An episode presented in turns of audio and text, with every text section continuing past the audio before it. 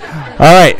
Tonight we wanted to have a medical minute that would make everyone happy. So I printed out this cute picture of a bear right there on the front. He's you can see it's a cute little bear cub. This is called a sloth bear and he's got a little tan patch on the front. Uh, that's how you can distinguish a sloth bear, and he's got these long claws uh, for climbing trees. And he just looks like the kind of bear that you would want to, uh, you know, go over and pet uh, until he eats your face, um, like in that picture. So uh, there's a reason we'll circle, ba- circle back as to why we're talking about the sloth bear.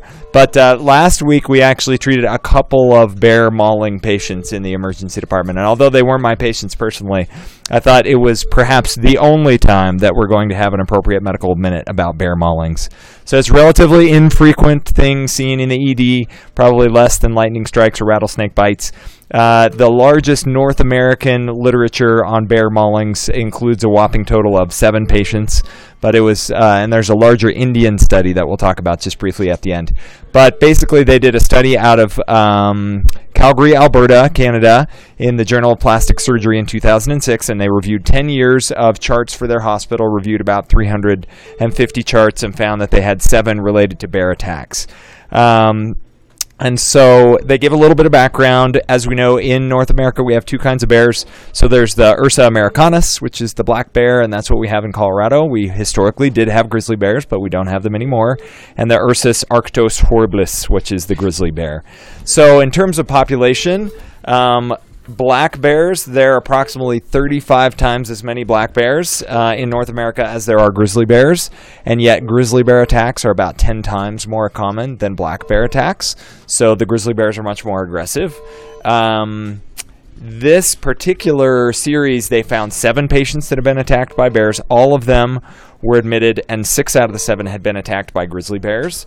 Um, they had various types of exciting lacerations, most of which involved the head and neck. And in a larger series from India, uh, just about every single patient, the, the attack involved the head and neck.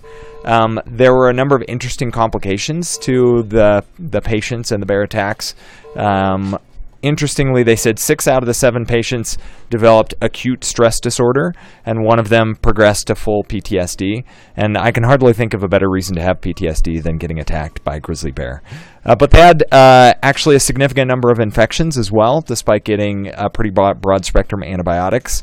Um, and then they had some other weird complications like PE, uh, chronic strabismus or lazy eye, and uh, some patients that had AFib and SVT that were probably unrelated to the bear attacks. So they go on to discuss that most bear attacks are going to be defensive in nature, meaning that you come upon, you surprise a mother and her cubs, and because of the surprise element, they're going to attack you. Although sometimes there are predatory attacks, and that was the case in one of these um, seven bear encounters.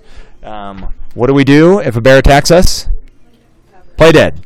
Yeah, cover your head. So they recommend playing dead, but not just playing dead, but laying face down because they seem to love to eat your face. Uh, covering your neck with your hands because they go for the neck as well. And then apparently it's a fairly common report in the patients that have been attacked by bears that they get flipped over if they try to curl in a ball or lay on their stomach they get flipped over so they say to kind of spread your elbows and spread your legs so it's harder for the bear to actually flip you over um, and then, of course, if you do get bitten by a bear, don't forget to complete your full course of antibiotics and and see a psychiatrist in follow up. So the other the other large study, this was the largest in North America, which was just seven patients out of Canada, and then the other large one in the English English literature is they reviewed in central India, where they have the sloth bears, and they had over the course of a few years um, 48 bear encounters, again most of which involved the um, face and head. So that's it. Watch out for the bears.